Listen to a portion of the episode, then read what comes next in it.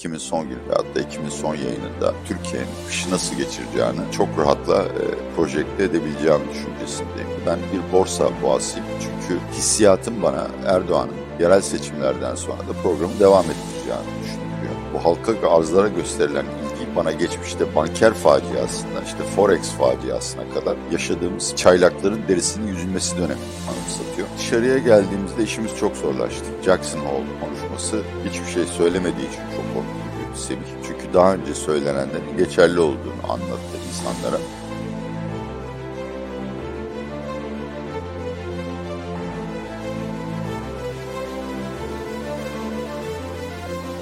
Atiye Bey merhaba, hoş geldiniz. Merhabalar Semih, merhabalar değerli mesele ekonomi izleyicileri ve bütün Türk milleti ve Türkiye'yi sevenlerin 30 Ağustos Zafer Bayramı'nda kutlayalım bu vesileyle. Böyle bir günde yayın yapmak gerçekten hem bir zevk hem de şeref. Evet bugün 30 Ağustos'un yıl dönümü. Büyük Önder Mustafa Kemal Atatürk'ü ve tüm Türk ordusunu kutluyoruz. 1922'de e, kazandıkları zaferden ötürü ve bize bugünkü cumhuriyeti, bugünkü olmasa bile cumhuriyeti emanet ettikleri için tekrar minnetli olduğumuzu söyleyelim. Aradan 100 yıl geçti. Rahmetli'nin ölümü de herhalde bir 70 yılı geçti hala Atatürk'ü hazmedemeyenler, onunla kavga edenler var. Onlar kaybetme her zaman mahkum. Bundan bin sene geçse de Türk milletinin ve Türkiye'yi seven herkesin kalbindeki tekisi Mustafa Kemal Atatürk olacak. Çünkü şimdiye kadar onun yaptıklarının yüzde birini bile hiç lider yapamadı. İnşallah bundan sonra daha şanslı oluruz liderlik açısından. Evet, umudumuz o yönde. Şimdi Atilla Bey, bugün 30 Ağustos yani yaz bitti. Daha basit bir anlam yüklersek 30 Ağustos çok daha basit. Yazın son günü diyebiliriz artık. E, yaz bitiyor. Türkiye'nin görece avantajlı olduğu yaz ayı geride kaldı.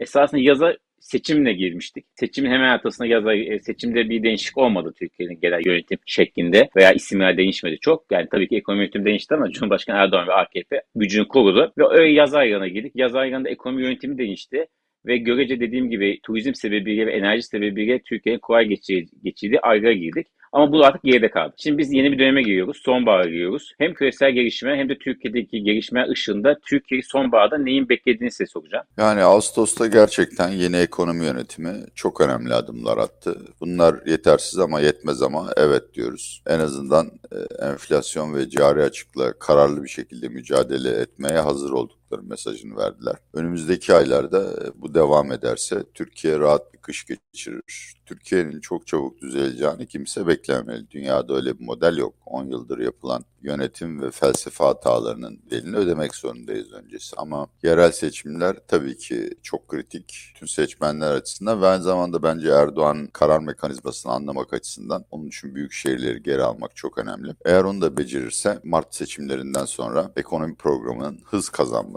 yani acı reçetenin iyice Türk milletine dayatılması hatta belki IMF ile isti, inkişafi, istişari görüşmelerin başlaması bile söz konusu. Şimdi içeride durum bu. İkinci olarak Temmuz ve Ağustos verilerinde kesin olmasa da ekonominin soğuduğunu görüyoruz. İhracat az çok bildiğimiz için bu soğuma muhtemelen iş talepten geliyor. Bu da Cevdet Yılmaz, Mehmet Şimşek ve ekibinin cari açık ve enflasyon sorunlarını yönetmesini kolaylaştırır. Öte yanda turizm sezonunun ben beklendiği kadar başarılı geçtiği düşüncesinde değilim. Turist sayısı olarak güzel bir artış var ama turist başına harcamalarda geçen seneye nazaran bir daralma bekliyorum açıkçası. Yani hasılat beklentilerin biraz gerisinde kalabilir. Bunu zaten Merkez Bankası rezervlerinden anlıyoruz. Yani Tamam Merkez Bankası seçimlerden bu yana 20-25 milyar dolar rezerv biriktirdi ama rakamlar hala çok yetersiz kalıyor. Ve bence Ağustos sonu itibariyle de yazlık bazda aylık cari açık devam etti. Bu ürkütücü bir şey. Dışarıya geldiğimizde işimiz çok zorlaştı. Jackson Hole konuşması hiçbir şey söylemediği için çok korkutucuydu Semih. Çünkü daha önce söylenenlerin geçerli olduğunu anlattı insanlara ve piyasalardaki havanın da değiştiğini görüyoruz. Bunu S&P 500 gibi hisse senedi endekslerinde değil daha çok kredi ve tahvil pazarında görüyoruz. Tahvil pazarı artık Fed Fed'in çok uzun süre faizleri indirmeyeceğini ve indirse dahi asla işte pandemi öncesi o sıfır faiz dönemine inilmeyeceğini fiyatlamaya başladı. Bu dolar endeksi de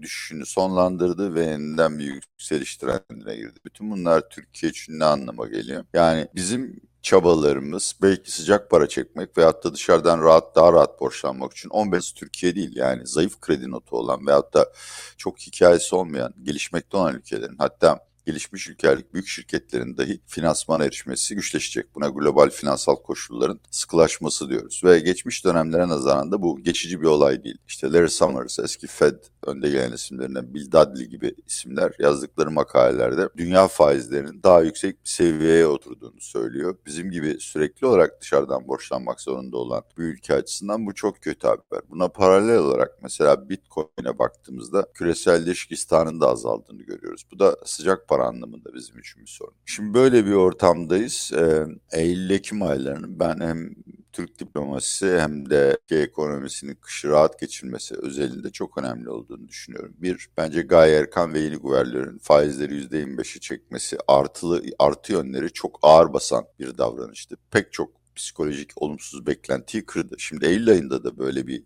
faiz artışı gelirse ben yalnız piyasalar değil reel ekonomide de Türkiye'nin risklerine bakışın çok hızlı değişeceği kanaatindeyim. İkincisi tabii ki Sayın Mehmet Şimşek'in New York'tan başında Ağustos'ta yani büyük fonların çoğu tatilde ya da pek fazla iş yapmıyorlar. Eylül'den itibaren e, bu fonların Türkiye'ye gösterdikleri ilginin paraya dönüşüp dönüşmeyeceğini göreceğiz. Ekim ayında ise AB'nin çok önemli AB Komisyonu tarafından hazırlanan Türkiye ile ne yapabiliriz raporu yayınlanacak. Diplomasi şu anda fiyatlamalarda çok büyük bir rol oynamıyor. Ama AB geçmişte özellikle e, piyasa fiyatlamasında da ekonomik hareketlilikte çok önemli bir rol oynadı.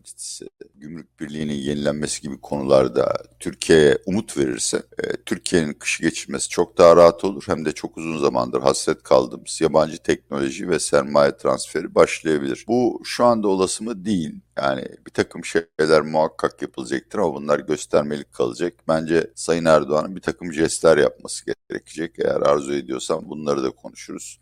Ama şunu söyleyeyim yani Ekim'in son günü ve hatta Ekim'in son yayınında Türkiye'nin kışı nasıl geçireceğini çok rahatlıkla e, projekte edebileceğim düşüncesindeyim. Şu anda gördüğüm eğer Körfez'den Sukuk ve Exim Banka kredi olarak beklenen 11,5 milyar işte yıl dönümünde yeni yılın başında gelirse e, Türk lirası çok fazla değer kaybetmeden ve enflasyon patlamadan yerel seçimlere kadar idare edebiliriz. Aksi halde yeniden çok sıkıntılı günler geçireceğiz. Şimdi dedi, ta, dediğiniz gibi bıraktığınız yerden devam edersek esasında yerel seçim yani Erdoğan'ın yerel seçim stratejisi burada belirleyici olacak. Çünkü hem faiz politikası hem dış politika hem de genel olarak ekonomik aktivitenin nasıl seyretmesini e, belirleyecek temel şey yerel seçim stratejisi Erdoğan'a. Ama sizin buradaki temel senaryonuz hangisi? Valla ben Gaye Erkan'ın bu kadar kallavi faiz artışı yapmasının ardında Erdoğan'ın yerel seçimleri kazanma konusunda çok rahat hissettiği düşüncesinin olduğunu yatıyorum diye düşünüyorum. Yerel seçim kaygısı olsaydı programın bu kadar acı verici boyutlara gelmesine muhtemelen izin vermezdi. Ama Erdoğan'ın yanıldığını da düşünüyorum. Muhalefet gerçekten işler acısı bir durumda. E, Sayın Akşener ister tek başına seçimlere girer ister ittifak halinde ama e, söyledikleri ağır suçlamalar siyasi nezaketin çok dışındaydı. Ben şahsen Kemal Kılıçdaroğlu CHP lideri olduğu sürece ittifakın canlanmasına ihtimal vermiyorum. Buna karşılık dediğim gibi Erdoğan ve hatta MHP'nin işi kolay değil. Bir kere Kılıçdaroğlu, Yavaş, Büyükerşen isimlerini zikredemeyeceğim diğer CHP belediye başkanlarının bütün partilerde bir tabanı var. Yani bir performansları var. Buna karşılık AKP'nin atay göstereceği isimler muhtemelen sadece İslamcı muhafazakar tabana hitap edecek. Yani bu yüzden de oy potansiyelleri zayıf. İkincisi işte Abdülkadir Selvi de yazdı. Yani ekonomik sorunlar halkı çok rahatsız ediyor. Suriyeli sorunu halkı çok rahatsız ediyor. Tüm bunlar protesto oylarının yüksek olacağını gösteriyor. Bunlar da muhalefet partilerine kayabilir veyahut işte Yeni Refah, Zafer Partisi gibi küçük partilere kayar fakat muhtemelen AKP, MHP saflarından gelir. Bir şey daha oldu. İşte Ekrem İmamoğlu davasına bakacak istinaf mahkemesi üyeleri değiştirildi ki yani o kadar gözümüzün önünde oynanıyor ki yargıyla e, işler acısı bir durum. Ama Ekrem İmamoğlu'nun seçimlerden önce siyaset yasa alması hiç de kolay değil. Sebebi de şu eğer böyle bir şey yapılırsa AB ile ilişkilerde hiçbir ilerleme kaydedilemez.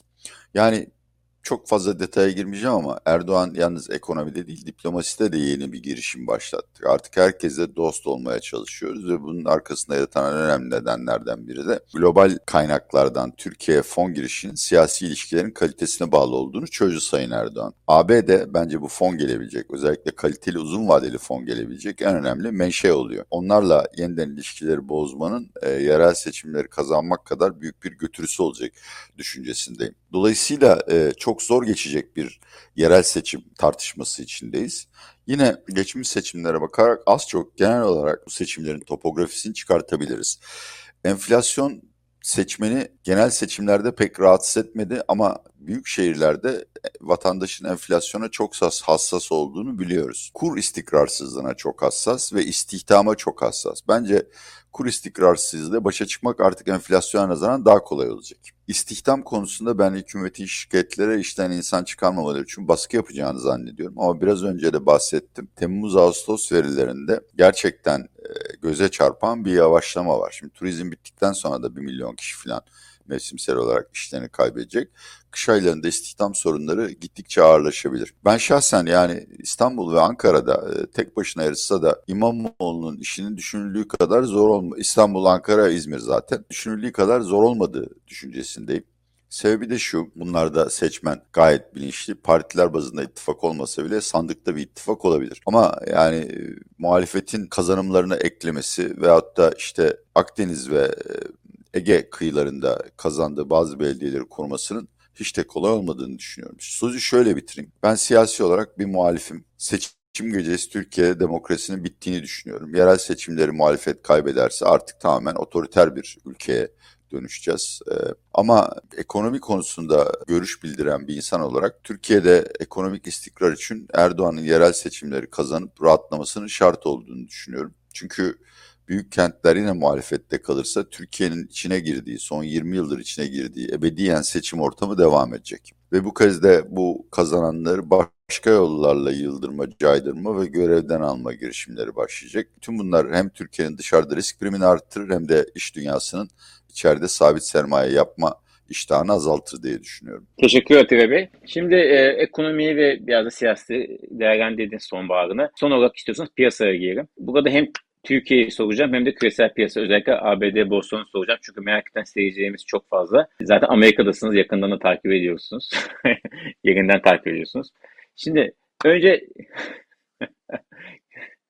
Şimdi önce Türkiye'den başladım. Yani, faiz arttı. Dediğiniz gibi. Ahır, buyurun. Pardon. Buyurun. Daha, evet. Yok hayır söyleyecek bir şeyim yok. yok. Daha, söylememek daha iyi aklıma geliyor. yok vallahi söyleyeyim. tamam boş ver söylemeyin o zaman. Şimdi şöyle e, faiz arttı. Dövizde nispeten bir sakinlik beklediğinizi söylediniz zaten. İşte 32 günde %40 faiz veriyor. Hala da enflasyon oldukça altında. E, borsa sürekli yükseliyor. Daha ne kadar yükselecek herkesin kafasında var. E, e, döviz stabil olmaya başlayacak dediniz. Herkes de onu düşünüyor zaten hemen hemen. En azından 3 aylık sonbahar döneminde nasıl bir piyasa hareketi bekliyorsunuz Türkiye'de? Yani dışarıdan başlayalım. Ee, S&P 500'ün bu tahvil faizleri ve Çin ekonomisinin gevşemesi yüzünden düşmesi beklenir. Ama hala yatırımcılar arasında e, pek de rasyonel bulunmadığım bir imserlik var ama artık herhalde senenin ilk başında yapılan o %20 primin üstüne daha fazla eklenmeyeceğini söylemek makul. Gelişmekte olan piyasalarda çok büyük bir sıkıntı var. Çünkü dolar endeksi ve ABD faizleri yükselirken Çin'le iş yapan herkesin karları düşecek ve bu zaten piyasalarda fiyatlanmaya başladı. Dolayısıyla bizim gibi ülkelerin işi oldukça zor. Yani altında da çok büyük bir hareket beklemiyorum. Bence Bitcoin yeniden 30 bine varırsa gerçekten çok şaşırırım. Şimdi Türkiye'ye döndüğümüzde yani dövizde herhalde Eylül, Ekim, Kasım söyleyeyim. Yani dövizde Ekim sonuna kadar aşağı veya yukarı çok ciddi bir hareket beklemiyorum. Faiz kararları. Eurobondlar bence global koşullardan dolayı tavan yaptı. Yani fiyatları tavan yaptı, getirileri dip yaptı. Biraz daha getiriler yükselirse ben şahsen alıcı olurum. Yani dolar bazında 8-8,5 faiz, Amerikan tahvil faizlerinin neredeyse iki katı çok güzel birikim şansı tanıyor. Mevduat faizlerinde yüzde 40 işte ama Erdal Sağlam yine bombayı patlattı. E, bu sefer de bankalara vatandaşı KKM'den TL'ye yönlendirmeleri için e, bir takım teşvikler verildi veyahut da cezalar vaat edildi. Bu yüzden ben mevduat faizlerindeki yükselişin devam edeceğini düşünüyorum. Yani mevduat faizleri 40-45 olsun. Bunun üzerine yakın geçmişte gördüğümüz gibi işte nitelikli, yüksek montanlı Moody'lere de bunun üzerine vadeli işlemler vasıtasıyla bakıp bir miktar tatlı krema ikram ediliyor. Bence çok cazip. Ben kur riskini alırım o faizlerden. Ama %40 brüt hala bence çok cazip değil. Şimdi tabii borsa çok ilginç. Benim de çok e, canımı sıkan gelişmeler var. Bir kere her şeyden önce ben e, bir borsa boğasıyım. Çünkü hissiyatım bana e, Erdoğan'ın yerel seçimlerden sonra da programı devam ettireceğini düşündürüyor. Tabii ki yüksek faizler ve ekonominin bir durgunluğa girmesi temelde borsanın aleyhine diye düşünülebilir ama yani yabancı payı 30'lardan 50'lere çıkabilir. Yabancı sadece cari karları satın almıyor, hikayeyi de satın alıyor. Bu bence çok olumlu bir gelişme olur ama bunun karşısında bu halka arzlara gösterilen ilgi bana geçmişte banker faciasından işte forex faciasına kadar yaşadığımız çaylakların derisinin yüzülmesi dönemini anımsatıyor. Belki de şöyle özetlemekte fayda var. Yani BIST 30 ve BIST 100 bence çok sağlam. Oraya para yatıranın kışın çok büyük bir kriz beklenmiyorsa ki ben beklemiyorum. Sıkıntılar olabilir ama kriz beklemiyorum açıkçası. Muhakkak e, parasını karşında alabileceği bir yatırım. Bunun altındaki şirketlere gittiğimizde çok dikkatli olmasını rica ediyorum. Hatta SPK ve İMKB'nin e, küçük montanlı bireysel yatırımcı piyasaya çekme çabalarında buradan şiddetle kınıyorum. Onların yeri borsa değil. Dünyanın hiçbir yerinde onların yeri borsa değil. Yani e, ricam kimsenin tüyoyla veyahut da bu halka arzlarda mal bitiyor diye acilen hareket etmemesi. En azından yatırım yaptığı hisse senedi hakkında bir miktar bilgi edinmesi. Toplumsal hafıza biraz zayıf galiba.